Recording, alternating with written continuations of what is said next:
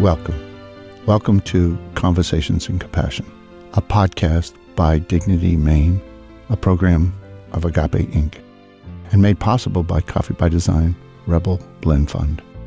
This is a different kind of podcast. Instead of interviews, we have conversations. This is my effort to demonstrate the examples of what I call compassionate conversation. Through these conversations, I hope to address the discord in our families, in our communities, and in ourselves, to focus on the greatest need of our time the need for compassion.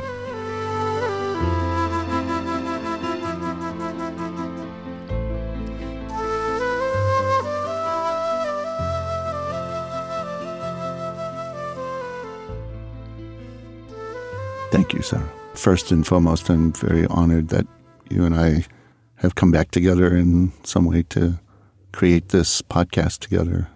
And uh, you've done a lot of beautiful work in your life uh, so far. And uh, I would love to hear if the you could tell me just a little bit about Sarah and her journey.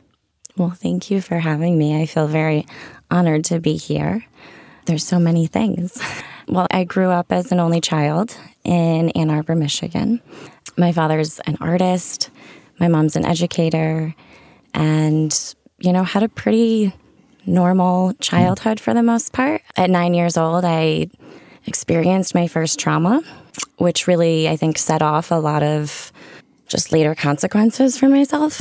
You know, I started drinking early on, eighth grade, freshman year of high school. And that meant, you know, bringing alcohol to class with me first thing in the morning and quickly quickly spiraled into other things from weed to eventually cocaine and heroin amongst you know various other substances so you had this experience that you're kind of going along you have a, a somewhat beautiful community of Ann Arbor, Michigan. A beautiful house. Your dad and mom are just kind of average, everyday, beautiful people. And something happens to you. And then a few years later, you kind of start to feel this uh, need for alcohol.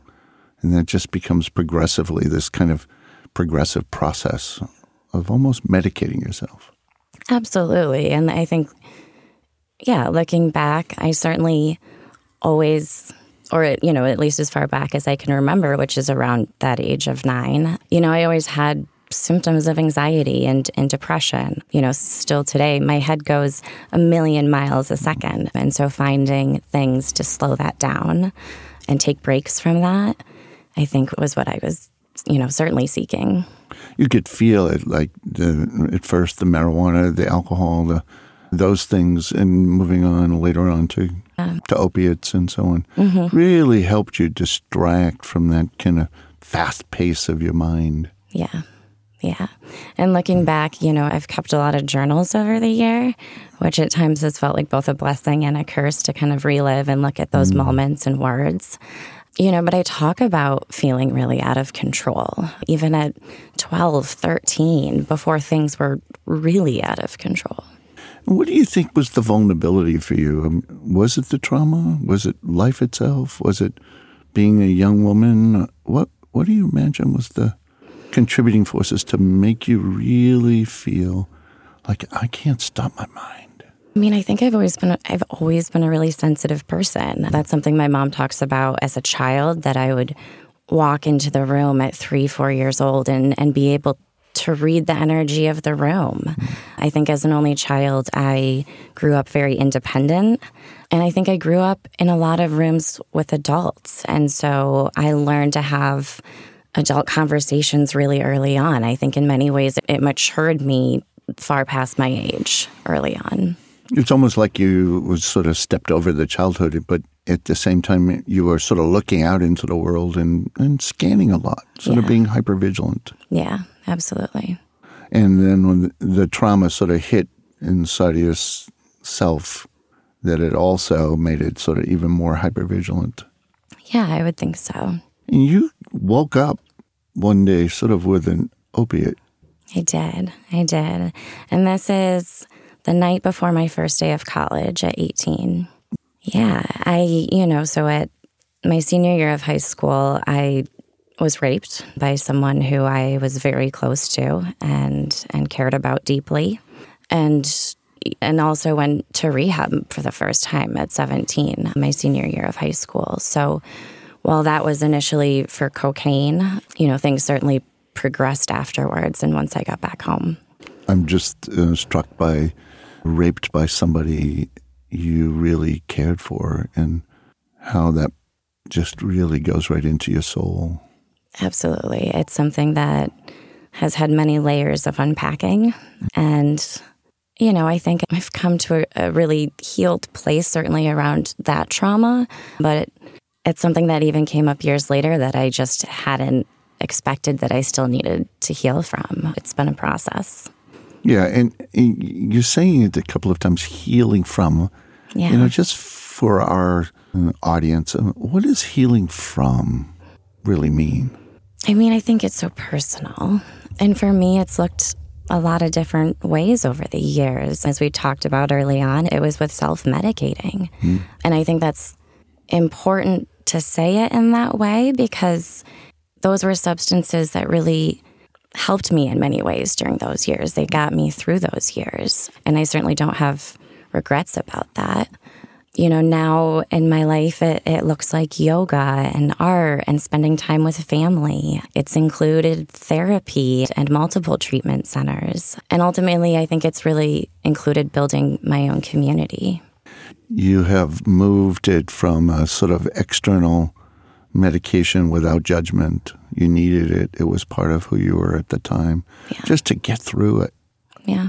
And then to an internal world of yoga and care and love for your family and for the people around you and building community. Yeah. You know, I have kind of two mottos that are very intertwined, but it's radical self love and radical self forgiveness, hmm. which I, you know, I think in, they're kind of two in the same. But those are the mottos that I try to apply to my life now.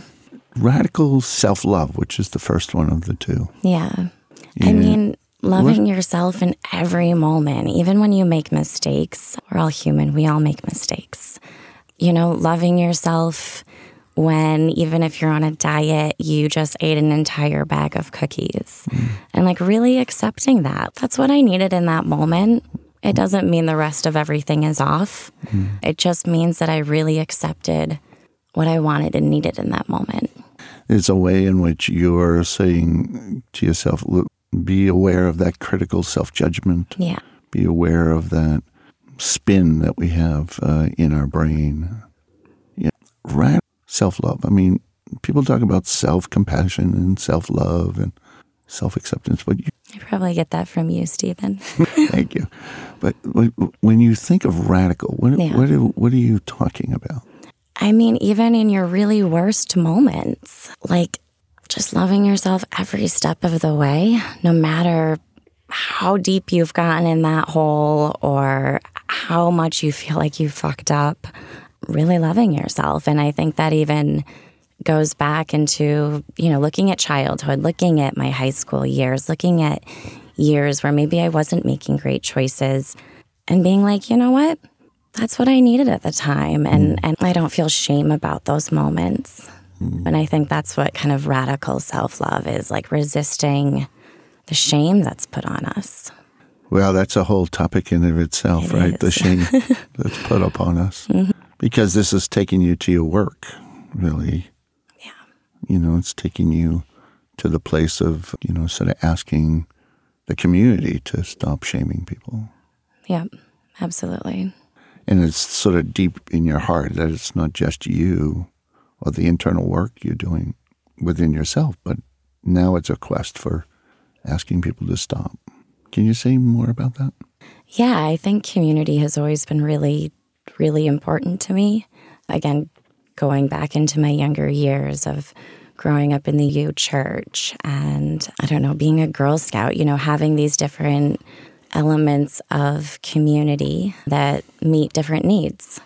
And so, certainly, as I've done my own internal work, I've looked at the community around me.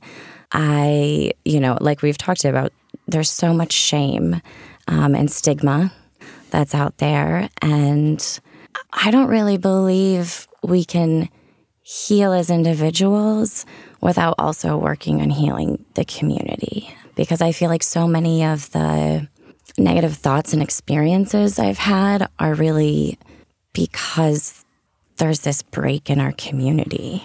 Well, for you, even when here you are as a very bright, uh, very personable person, and that the community was sort of saying you're an opiate user, you're an opiate addict, you're using these terms that were thrown at you yeah. that doesn't fit who you are. It fits something that happened to you. Sure.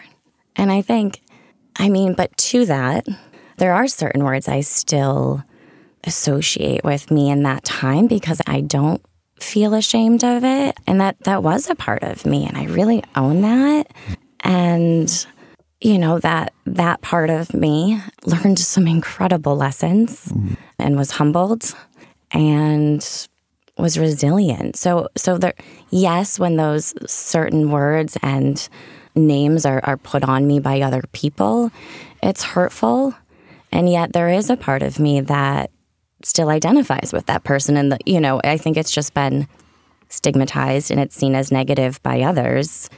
And my wish is that I could show and, you know, the community at large could start seeing the positives, if that makes sense. yeah, it's not really radical self love, it's radical love. Yeah, absolutely. That everyone is doing the best that they can at this moment in time. Yeah. And that we don't have a judgment about that. And that's what you're saying is sort of like, I, I accept, I radically accept that there was a part of me that medicated trauma, a rape, a trauma episode, uh, things that happened to me along the way. Yeah. And I see that as resilient. I see that as part of who I am. I see that as part of the reason I am who I am today. And they're valuable. And then there's this part that you're working with in the community that's trying to, like, could we stop the echo of shame? Could we really just see people as doing the best that they can with the resources they have? Yeah. And if there was a message you wanted to get out to people about that, because mm-hmm. it seems like it's so important to you, so much so that what I know about you is you've shifted your career. You've you've become more of a community organizer. You've uh, you've become an executive director of a messenger, mm-hmm. if you will, in our community. Why is it so important? I have tried to answer that question for a lot of people, including my husband, who you know is often a bit flabbergasted by how much I choose to give and how much I just deeply care. And what I've concluded is that is just my core. I mean, that's what I believe in more than anything else in the world. You know, this belief in community, this belief in mutual aid and you know, I, I prefer the the term community builder. I don't think that I can come in and and necessarily reorganize. I, I think it's all out there. Mm. We just need to build upon it. And do something about the message of shame. Yeah. And you, you, when you talk about community building, you're talking about that people don't really want that to give that message to others. They don't really want the message themselves. There's a part of them that's stuck with it. And what you're trying to do is build on the love, build on the radical love, the radical forgiveness. Sure. And also, while addressing people's most basic needs, you know, addressing the inequity in our society, addressing the racism in our society. You know, I think absolutely love and compassion can do magical healing, but there's also really real things out there that need work. Yeah, and the question of how to get that work is to hear, right? Is to listen to people, is is to hear them deeply.